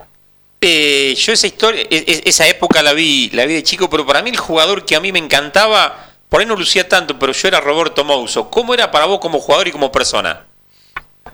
No, Roberto, como, no, como persona fenómeno. No, todos los muchachos, te digo que era un grupo extraordinario. Un grupo extraordinario. Y como jugador era un jugador, bueno, jugó ese jugador con el que, más veces viste la camiseta de. Eh, Roberto era un stopper, eh, eh, ¿cómo te podría decir? Vos lo metías de stopper y te cumplía el pie de la letra, no lo dejaba mover, no, no le pidas cosas raras, salir jugando y la importancia también que tenía, porque cuando uno habla de equipo, la importancia eh, eh, en jugadores referentes es fundamental. Entonces tenía al lado a Pancho Sá, que Pancho lo ordenaba, como me ordenaba a mí también a los gritos, porque yo estaba de espalda Pancho, o al Chapa Suñé mismo, como nosotros en el medio con el Chapa a los delanteros, o a los dos volantes, al Chino Benítez y al Totinello que bajaba. Y, y Roberto era impecable en la marca. Le dabas a Luque, le dabas a Leopoldo Luque, le dabas a cualquiera, Lobo Fischer, a cualquiera. Y él era un perro tres. Se subía arriba del, del, del, del, del 9 y no te lo dejaba mover. Y era sano para jugar, ¿no? Sí, sí, Roberto, sí. Nada, Roberto, nada que ver, eh, era lo más sano. ahí. Tarantini pegaba, Tarantini era bravo, Pancho Say alguno. Sí. Cuando iba trababa o iba a una pelota era, era bravo. El Chano Pernilla era un asesino. Estaba con conectado, se apayó. Fíjate que ya pasar el medio pasaban el hilo. Describilo a Zuniga, tu amigo. Describilo futbolísticamente dentro de un campo de juego junto con vos ahí. No, fenómeno. Para mí el Chapa fue, tal vez no tuvo tanta, es muy respetado, fue muy respetado el Chapa. El hincha de Boca eh, lo quiere muchísimo, este, pero no fue muy, muy, muy halagado, reconocido, ¿viste? Porque era un jugador que tenía todo. Él fue capitán de Boca a los 18 años, con los monstruos que había, con los jugadores ya de trayectoria que había, él fue capitán de Boca, una personalidad, un entendimiento del juego, eh, una ubicación, una eh, un capitán en todo sentido, en todo sentido. Él cuando veía que alguno estaba medio nervioso, medio, viste, cuando recibía una pelota que, que se nota, él enseguida se acercaba para, para, para, para que descargue, para aliviarte, ¿me entendés? Para que te tranquilice. ¿Cuánto vale eso, no? Eh, el Chapa era un fenómeno, el Chapa fue un jugador espectacular y después como ejemplo dentro de la cancha. Yo no me vi en un partido, yo no estaba, pero lo vi por la tele. Cuando jugamos contra el Atlético de Mineiro, que ganamos 2 a 1 con dos, eh, digo ganamos porque todo ese, todo ese grupo de muchachos, bueno, estuvimos juntos, ¿no? Pero que hace los dos goles Bordón de tiro libre. Ah, sí, me acuerdo. ¿eh? Cuando hace el segundo gol de tiro libre, Bordón, imagínate la alegría, pasamos de Cuca pasó a ganar 2 a 1, partido chivísimo. Hace el gol y van todos a abrazarlo, el campo de Atlético Mineiro. Y él, cruza la cancha, cruza el medio campo a las puteadas para que vuelvan a la posición Ah. cada uno. Sí, sí, sí. sí. Y vos trasladalo con los años, que hay muchos casos, pero razón. trasladalo al partido con River en la cancha de en la cancha Boca. Sí, sí. El gol de Primer Prato. final. El gol de El gol de Prato. El gol de Prato. De mit- sí. Que, que hace gol Boca, sacan del medio y, Y lo empatan. y en 20 segundos dos pases. Sí, sí, sí, de acuerdo. dos pases a Prato y gol. Es decir, eh, el Chapa Zuniga era un tipo que te transmitía, eh, te cagaba puteada, te, te, te, mm, te apoyaba, te respaldaba en el juego, tipo muy inteligente, muy inteligente para jugar, muy buena técnica tenía el Chapa. Porque ¿El Chapa hizo el gol en el- la final del Nacional? Claro. Claro, el gol de tiro libre. ¿Estabas vos, Russo, ahí? Sí, sí, me hacen el full a mí. ¿Cómo fue? A ver, contalo. Está en una grabación que cuando se encontró el gol, ¿no? Estuvo desaparecido no sé cuánto, 40 años. Eh, me hacen un full, sigue la jugada, no lo cobra, y Trajatón le hace pasarela un full a Totti Bello. Y ahí lo cobra el Porral. Y ya eso, ya veníamos, eh, veníamos de, de la charla técnica. Y acá te rechazo otra vez lo de Juan Carlos Lorenzo, donde por tres veces en la charla técnica tres veces nos dice que la barrera de River no se formaba rápido. Claro. Que el pato filión empezaba, que va vos, que va vos. El primero que se tenga confianza va y le pega. Pues Chapa Zúñiga no era de, de pegarle los tiros libres. Y vino esa jugada, vino esa jugada, y sentimos de atrás con Totti, córranse, córranse. Nos corrimos, y vino el Chapa y le pegó. Y fue gol, y valió un campeonato.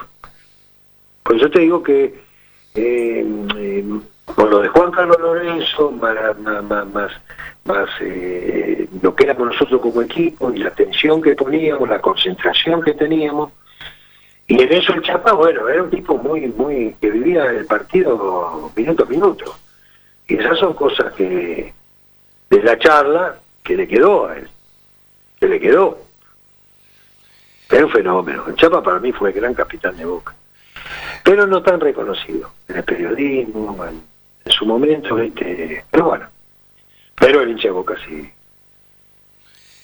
Jorge, queremos meternos también en- en la, en la etapa de, de- desde ya no como jugador, pero justamente en la transición a eso, siempre no- nos gusta preguntarle a los, a los invitados eh, cuándo empezó a sentir que se acababa se acababan los cartuchos.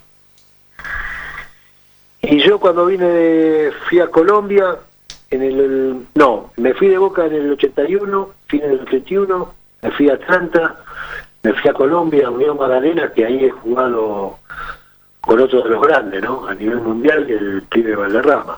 Mira vos. Carlito tenía 20, 20, 21 años, un fenómeno. De la- de- jugaba de la misma forma, con esa personalidad, ese trato con la pelota, a los 20 años que cuando terminó de jugar. Y fue un fenómeno. Y después eh, vine a, a Ferro de General Pico, un nacional, y ahí terminé, decidí terminar. Tenía posibilidad de, de- irme otra vez afuera, pero no, ahí dejé estaba haciendo el curso de técnico ya y, ahí dejé, fines del 84. No, no, no lo sufrí tanto, no lo sufrí, la lesión de la rodilla también, pero podría haber seguido un par de años más. Pero, pero no, dije basta, se termina, sigo con el con el con el estudio de técnico, porque el fútbol me encanta, lo amo, y ligado al fútbol. Así que no, no, no, no sufrí, no sufrí ese dejo que, que muchos jugadores, ¿no? Muchos jugadores sufren porque es difícil cuando uno deja el fútbol joven, todos los 31. Imagínate dejar tu profesión a los 31 años, no es fácil. No es fácil. De un día para el otro no haces nada de lo que hiciste hasta 24 horas antes. Mu- Muchos, Pero- eh, muchos hablan de que empieza a costar ir a entrenar o, o levantarse justamente para ir al entrenamiento Sí, o, por ahí empezar a, a- a no sentir esa adrenalina tanto a la hora de, de salir a la cancha también. Eh, Sí. ¿Alguna de estas cosas pasó? Va, no, no, no, no, no, no. No, a mí lo que me costó, no lo que me costaba, de repente veía hacer los entrenamientos y todo, pero por el tema de la lesión más que nada. Porque podía seguir jugando, pero digo, no, ya está, con esta lesión, ya me, me- Pero es muy personal, eh, cada uno, viste, cuando deja el fútbol, hay algunos que lo tienen que dejar por lesión, que eso a veces, qué sé yo, como que te aplaca un poquito y decís, bueno, me lesioné, disfruté todo, bueno, ya está. Otro que dejan el fútbol porque lo dejan y qué sé yo, otro que le hacen clic en la cabeza, que no quieren saber más nada, o que no sienten de, levantarse temprano para ir a practicar. Es un tema bastante profundo, ¿no? Eh, el tema del jugador, la cabeza del jugador, ¿no? Porque estás eh, en una etapa, eh, cuando estás en primera del fútbol, es una burbuja, ¿no? Y después cuando salís de esa burbuja, ¿qué es eso? Por eso digo, cada uno lo toma y reacciona cuestión de la personalidad, del temperamento. Es difícil. Después Jorge ya arranca la carrera como técnico, ¿no? Y prácticamente dejo en el 84 y fines del 84, eh, no, en el 85 estoy con el curso de técnico y arranco, arranco, ¿sabe dónde? En Muñiz, El Muñiz. No, sí, sí. en Muñiz. Cerca y de mirá cómo Bellavista. es una cosa, me voy con el cabezón potente, lo llevo de ayudante de campo y en Muñiz arrancamos ganando los primeros cinco partidos. Y me llama Carmelo Faraone para ir a gimnasia de ayudante de campo. Entonces ahí hablo con el cabezón potente digo, cabeza, quédate vos, acá de técnico, yo me voy para allá. Y es muy, amigo con el cabezón como para alargar los dos, viste, que nos hablamos, decir, que, que te hablo años 84, sí, 36 años atrás, viste, que era otra cosa, no, no, no es lo, lo, lo que es el fútbol hoy en día. Y bueno, me fui con Carmelo Faraone. Y después me recibo y en el 86 me llama Marito, Marito Sanabria, para ir a Boca. Claro. Y después, eh, un poco más adelante en el tiempo, ayudante de campo del Coco Basile en Boca. Sí, sí. Previo a eso, con Marito Sanabria estuve en Boca, en Unión, todo en primera. Claro. En Unión, en Instituto, en Vélez Arfield. Después dirigí, yo dirigí Atlanta, eh, eh, Independiente del Verde de Mendoza, Godoy Cruz. eh, bueno, una serie de equipos. Y después sí, me llamó, me estaba por ir a Honduras, que tenía todo arreglado. Hablé con el presidente y sale lo de Coco que tiene la posibilidad de Boca y que yo a Coco lo conocía, no era amigo, pero sí lo conocía.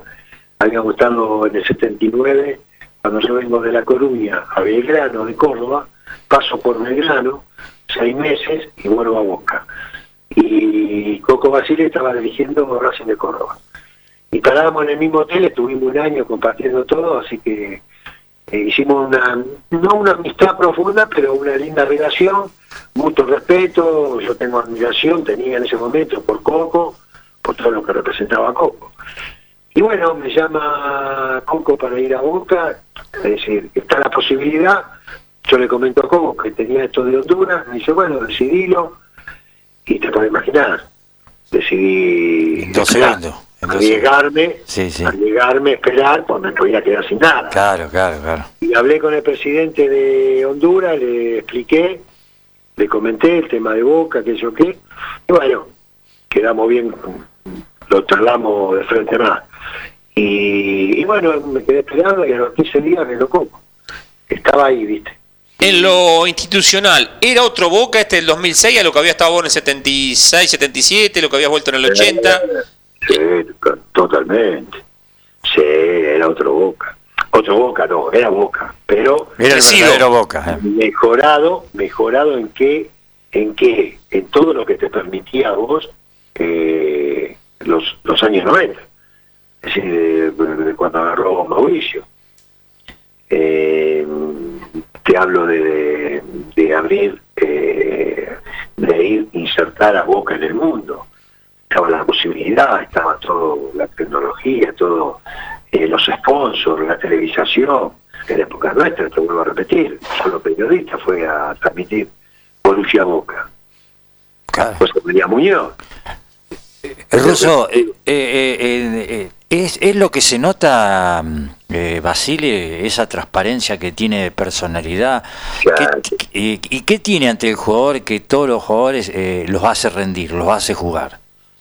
Mira, tiene, tiene muchísimas cosas a favor, muchísimas, muchísimas. Yo lo conocí bien, trabajando a nivel profesional, después a nivel amistad como amigo, es un fenómeno. Es un fenómeno porque es un tipo frontal, un tipo que si te tiene que decir algo te lo dice, y si te quiere, te quiere de verdad, como amigo. Eh, ese es Coco. Y como profesional he aprendido un montón, un montón. Y es un tipo que, que tiene tres, cuatro cosas muy importantes para un técnico, que es elección de jugadores para lo que él quiere, convicciones, le gusta el buen fútbol, eh, manejo de vestuario, eh, mucha, muchísima personalidad, ¿Cuántas cosas? una personalidad tremenda, no le miente al jugador, no es careta con el jugador, va con la verdad, y cuando va con la verdad, mano a mano. Jamás se va a enterar un dirigente, jamás se va a enterar un compañero de, de equipo, jamás se va a nadie.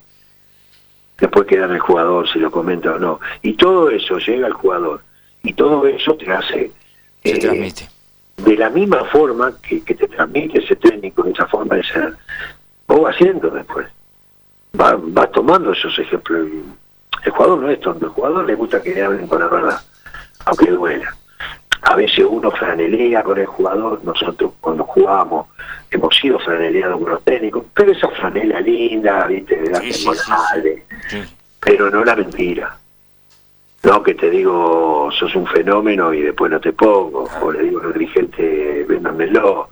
Todas esas cosas, bueno, como mano a mano, cara a cara, papá te dice esto, esto, esto, esto y listo. Y el jugador es un agradecido a eso. Y después lo futbolístico.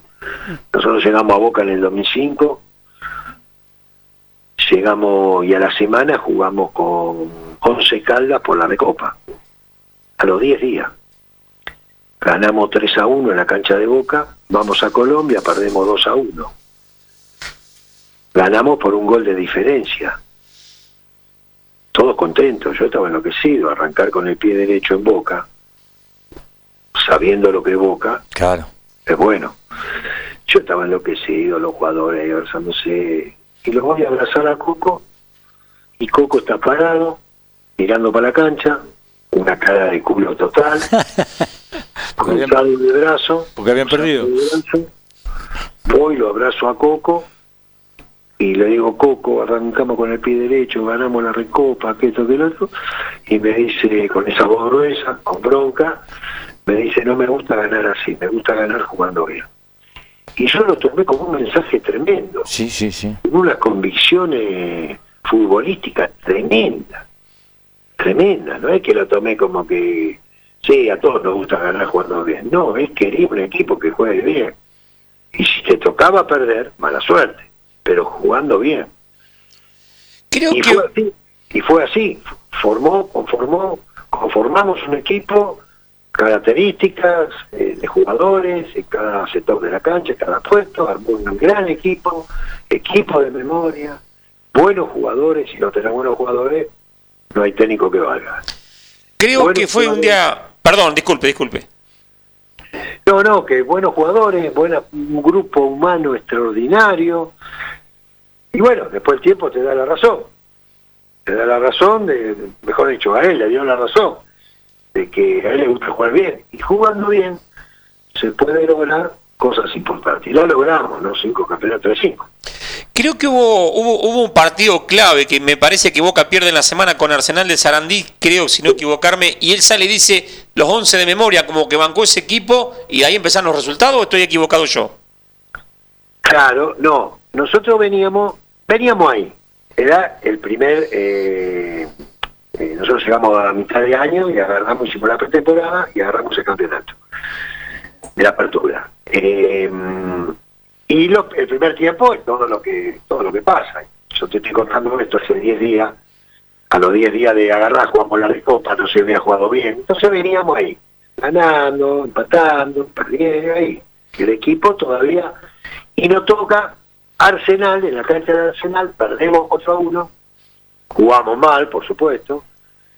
Había algunas cosas que, que, que podía llegar a, ser entendible, que se habían ido varios jugadores a la selección, pero igualmente el equipo no jugó. Y perdimos 4 a 1. Y ese famoso hielo que le tiraron. Ah, sí, sí, sí. Y ahí él, eh, saliendo de la charla, de, de los vestuarios, creo que fue la palabra no comments. El periodismo lo avanzó. Coco, ¿qué pasó con el partido? No comments, dijo. en inglés. Su, No frase. Esa frase. él. Y, y bueno, y ahí hubo una charla muy fuerte ahí en, lo- en los vestuarios de, de motivación, ¿no? De- porque había equipo, nosotros sabíamos que había equipo, ellos sabían que eran buenos jugadores, Suba, Gago, Batalla, Palermo, Eh. Polanco, Ibarra, Chiavi, Catadía, Poviesa, eh, Vilo, el pato, era un equipazo. Que la rompió Insúa ese año. Sí, fue tremendo. Y, y ellos, y ellos también sabía que había bueno. Y a partir de ahí, faltaban cuatro partidos para terminar el campeonato. Y dijimos, muchachos, estos cuatro partidos, si lo ganamos, somos campeones. Gimnasia venía con un punto arriba, somos campeones. Tenemos que ganar estos cuatro partidos, somos campeones. Somos campeones. Bueno, y así fue. Ganamos esos cuatro partidos, bien, salimos campeones, y bueno, y ahí empezó. Ese fue el arranque del equipo todo el año. Después, un poquito más adelante, eh, a Basile lo llaman para la selección. ¿Usted se quedó con las ganas de haber seguido con ese equipo o no hubo ni siquiera posibilidades? se hablaba, sí, estaba, prácticamente estaba hecho que yo me quedaba hasta fin de año. Coco lo había dictaminado, sentenciado, Julio Grondona, lo sentenció a Coco a agarrar la selección, se lo dijo a Pompillo, después se enteró Mauricio, eh, Pompillo no se lo había comentado en ese momento, y la palabra de Grondona lo largó a los medios, el, el próximo, el técnico elegido es Coco Basile. Ya está listo. Se sentenció todo. Sí, sí, Y Coco sin saber, porque Coco se entera después. claro. Donde Coco dice, muchachos, yo acá estoy bien, estamos con un equipo bárbaro. Había una revancha de la selección, con todo lo que pasó, ¿te acordás en el 94? Sí. Claro. Pero él, entonces Coco dijo, esto lo resuelven ustedes. Yo no tengo problema, ustedes lo resuelven. Pero ya la, la, la sentencia de Grondona, ¿quién iba a decirle a Grondona? Ya lo largó, era yo me acuerdo que estaba en casa viendo la tele y en un noticiero en el canal 9, creo, miro así y veo la, la figura de Grondona y abajo, el graph, dice el técnico elegido Coco Basile. Como ya ha dicho, ya lo tiró el periodismo. Sí, sí, sí. Imagínate que todo lo que habló Pompillo, que no supo decirles, viste, no, pero vamos a hablarlo con Mario, Mauricio no sabía nada. Eh, bueno, ahí quedó. Eh, y venía un solo partido de Coco, pero como Brasil había, había contratado, se había ido el técnico de la selección y enseguida lo contrató a Dunga, donde no, no dio espacio, tiempo ni nada, se fue el técnico, no sé si era Parreira, no me acuerdo qué, qué técnico era, y lo contrató a Dunga. Entonces, Grondona quiso hacer lo mismo. Cuando se ha ido Peckerman, quiso hacer lo mismo. ¿Me entendés? Sí, sí. Es decir, no, Coco Basile. Y bueno, y ahí sí, quedaba yo hasta fin de año. Y estábamos en México con Boca, que estábamos haciendo una gira, y, y unas declaraciones de Diego sobre mi persona que no me gustaron. Vuelvo a repetir, soy calentón, tengo temperamento, calentón, tengo sangre tana y, y no me gustaron, no me gustaron. No me gustaron, hablé con Coco y le dije a Coco que me iba con él. No te calenté, enfriate, que esto, que el otro. Y no, y me calenté, calenté. No, no, y no, y lo dije al periodismo, que yo, ok, listo, vine acá. Y ahí, bueno, me agarraron algunos dirigentes, viste, dejate normal, que hasta fin de año, que el equipo está así. Y después, viste, con, con los años, eh, no es que me arrepiento, pero sí, me hubiese gustado. Y te digo más, con, con, con el pasar del tiempo, si salía campeón, te digo que seguía. Sí, seguro. Sí, seguro. Sí, seguía. Bueno, Yo, yo amaba a Boca, amaba. Y- Yo, eh, lo amo, pero en ese momento era amor que tenía por Boca. Aparte de lo que era el grupo, el equipo. Y después vino Román, así que imagínate. igual, digamos, está en la lista de los técnicos más ganadores de, de Boca. Dos partidos, dos ganados y ningún, tres, go- tres goles a favor y ninguno en contra. ¿Quién, puede. ¿Quién tiene esa marca? Qué fácil que es, ¿no? Dos partidos. ¿no?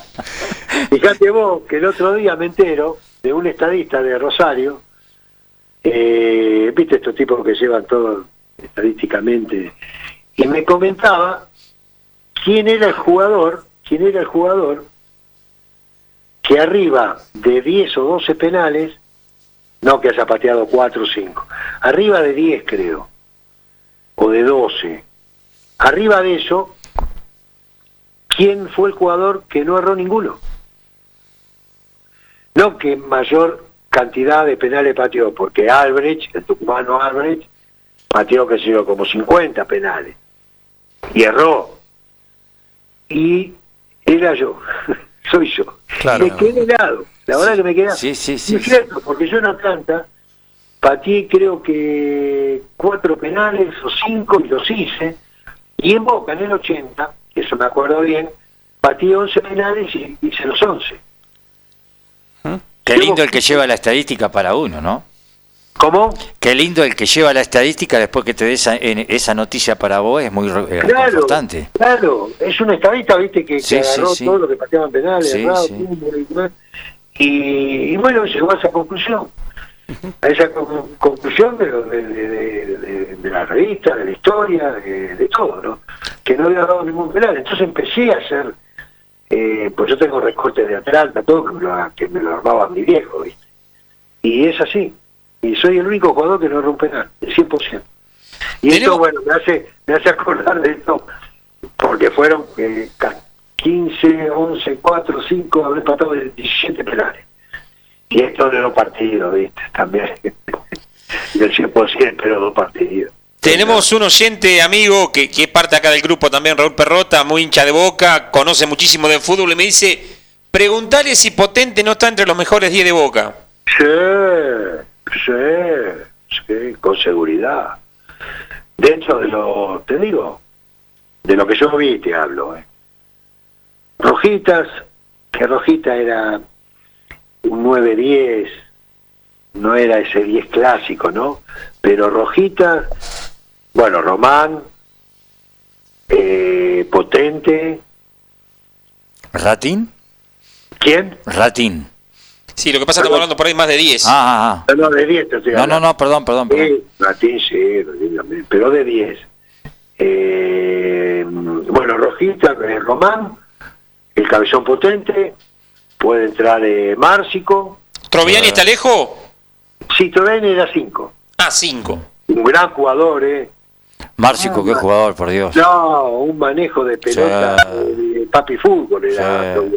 Era distinto. Y el quinto, eh, el cuarto, eh, eh, Beto Márcico, te decía, y Marito Sanabria. Sanabria. Sanabria. Sí, Mario, un jugador. Ahora, Russo, qué, qué, qué satisfacción para vos haber jugado con eh, semejantes jugadores, ¿no? Porque desde que No, empezaste hasta que terminaste, Pero yo no, mira, no me puedo quejar, pero la verdad, he jugado con eh, el Atlanta, por supuesto, he jugado con Gómez Boglino, también un número 10, bárbaro, bárbaro. He jugado con Maradona, he jugado con Sanabria, he jugado con, con Valderrama, he estado en la selección con Román, en Boca, he estado con Messi en la selección. Eh, la verdad no me puedo quejar. la verdad que no. Con grandes jugadores, grandes personas. Un fenómeno. Estamos en los minutos finales de- del programa, pero no me quiero no, no me quiero privar de preguntar, por un lado, la, experiencia de la selección, conocemos el resultado, eh, siempre se habla que, que es distinto, ¿no? Por supuesto, dirigir o estar en un cuerpo técnico de una selección de lo que es un equipo de cualquiera de las categorías. Eh, la primera pregunta tiene que ver con eso. Y la segunda que, que me gustaría, pasado el tiempo también ya, y como dice, por ahí uno lo ve un poquito más tranquilo. Se habló de la salida de ustedes, de la selección de una cama para que llegase Maradona al, al cuerpo técnico. Entonces, eh, con el tiempo, hoy por hoy, ¿sí? ¿Siguen sosteniendo lo mismo o es otra la, la visión? Sí, la primera pregunta te la contesto. Eh, para mí era toda una experiencia muy nueva. Eh, una experiencia nueva, el haber, el haber eh, sido partícipe de, una selección y Argentina. Eh, todo nuevo para mí. Una experiencia hermosa. Y sobre lo segundo, sí, no, yo lo sigo sosteniendo, pues lo dije siempre porque lo viví. Y lo digo yo, que una movida, sí, una, una, movida de, afuera, ¿no? Eh, pero bueno, ya pasó mucho tiempo, ya está. Listo, no, no- no hay, no hay más nada que hablar. Se- si tiene que hablar con Maradona, ¿lo hace? No, yo con Maradona no, no, no, ni me interesa hablar, ni, ni soy amigo, ni sí rescato de él, eh, que lo conocí como jugador, como pibe, y te digo, un pibe excepcional, extraordinario, la verdad un pibe bárbaro. Como jugador y hablar, como jugador te digo, hoy te digo que fue lo mejor que vi, lo mejor que vi. Eh, pero en ese momento de jugador, pues lo conocí como jugador, yo siendo jugador era un pibe extraordinario, una familia bárbara, un viejo, el viejo Don Diego era un fenómeno de otro tipo humilde, jamás iba a decir yo porque mi hijo es una, un fenómeno, la familia, todo. Pero después eh, no, no, no, ni me interesa hablar, ni tomo un café, ni nada. Su vida, su vida. Eh, tomé y tomo café, voy a seguir tomando café eh, con Román, que era un poco que se hablaba de, de esa época, así que con eso Sí, sí, con eso decís todo. Con eso está clarísimo. seguro, seguro.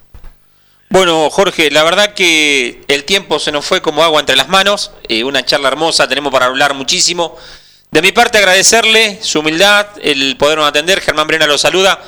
Realmente un placer. Y bueno, como, como gran hincha boca que soy también, eh, un abrazo bien grande a la distancia.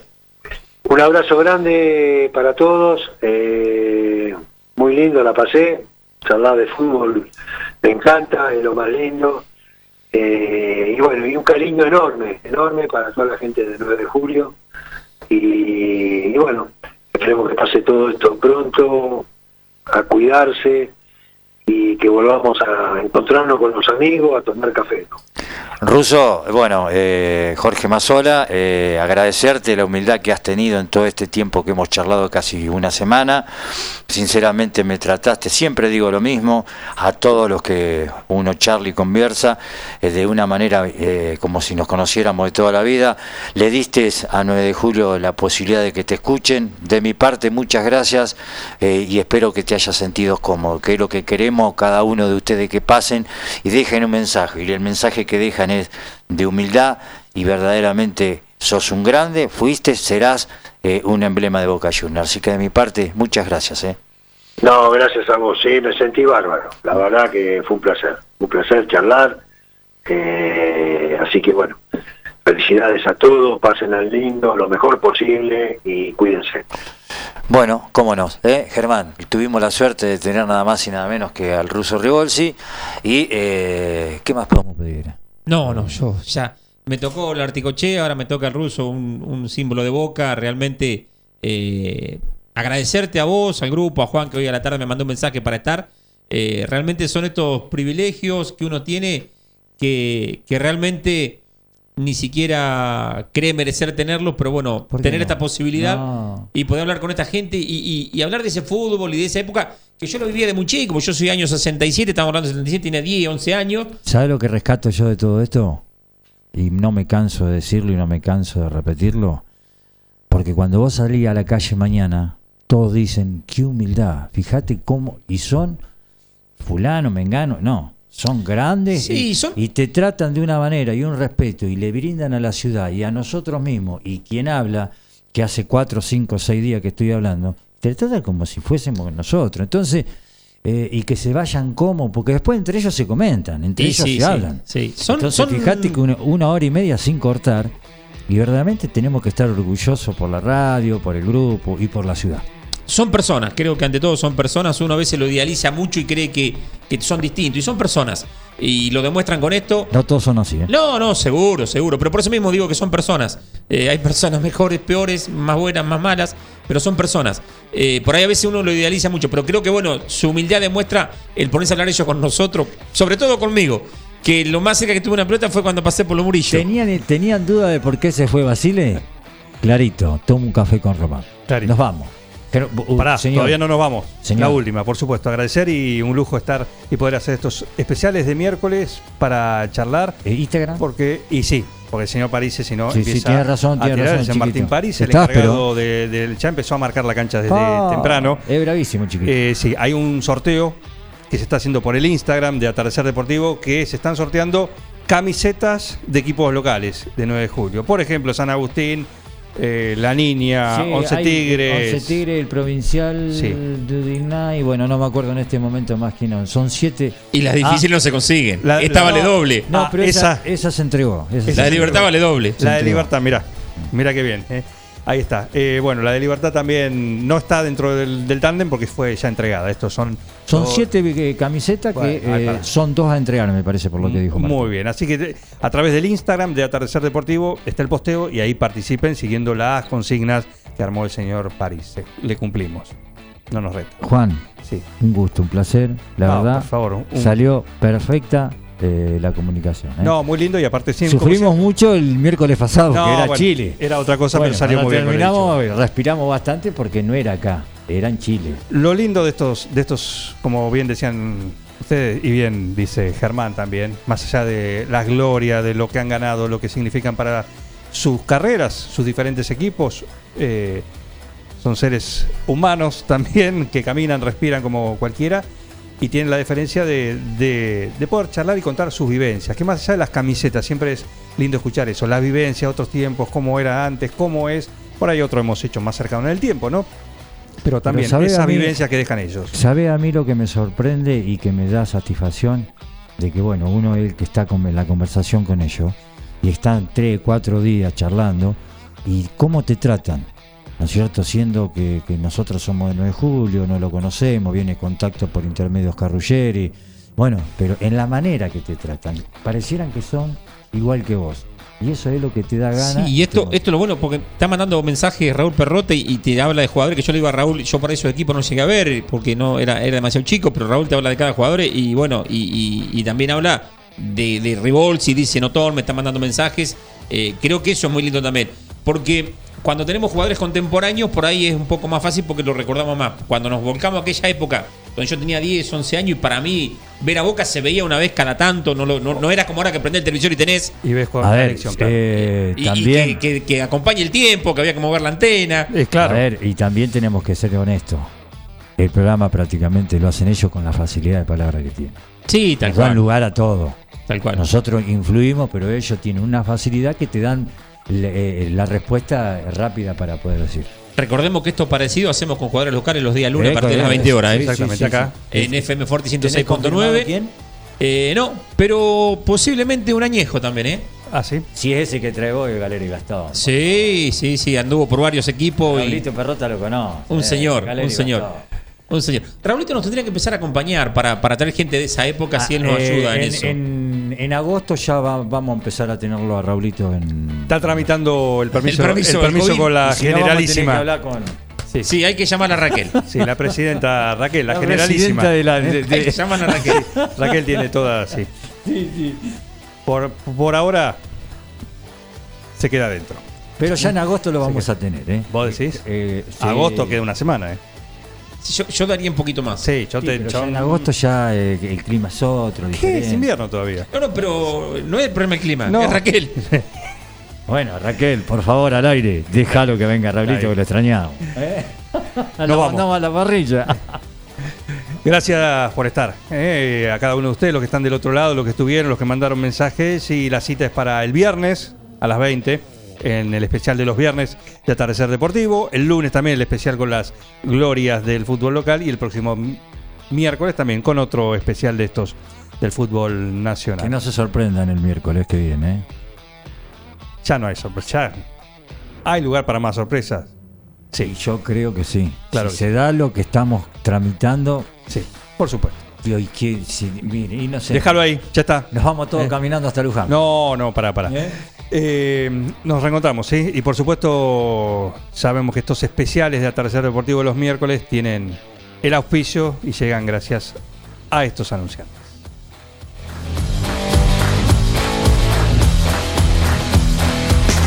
En Julio Mascheroni Computación comercializamos equipos de computación e insumos, realizamos instalaciones de redes, brindamos servicio técnico especializado para impresoras, PC, notebooks y somos representantes exclusivos de un nuevo concepto en software, Tango. El mejor sistema de gestión para administrar eficazmente su empresa. Somos especialistas en informática, hardware, software y tecnología. Somos Julio Mascheroni. Cardenal Pironio 1278 www.mascheroni.com.ar Nutral Mix. Nutrición animal de bovinos, cerdos y equinos. Líder en el país en productos de concentrados proteicos y distribuidores de Betty Pharma. Nutral Mix. Desde la ciudad de 9 de julio para todo el país. Ruta 5, kilómetro 261. Teléfonos 02317 611 612 611 613. Visita nuestra página www.nutralmix.com.ar. Pizzería Francesco, la posta de lo bueno. Empanadas, sándwich, tartas, tortillas y la mejor variedad de pizzas. Abierto de martes a domingo con envíos a domicilio. 52 18 10. Pizzería Francesco, la posta de lo bueno.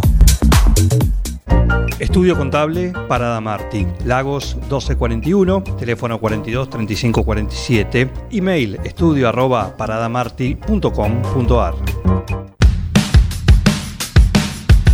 Atardecer Deportivo. El programa donde vive el fútbol.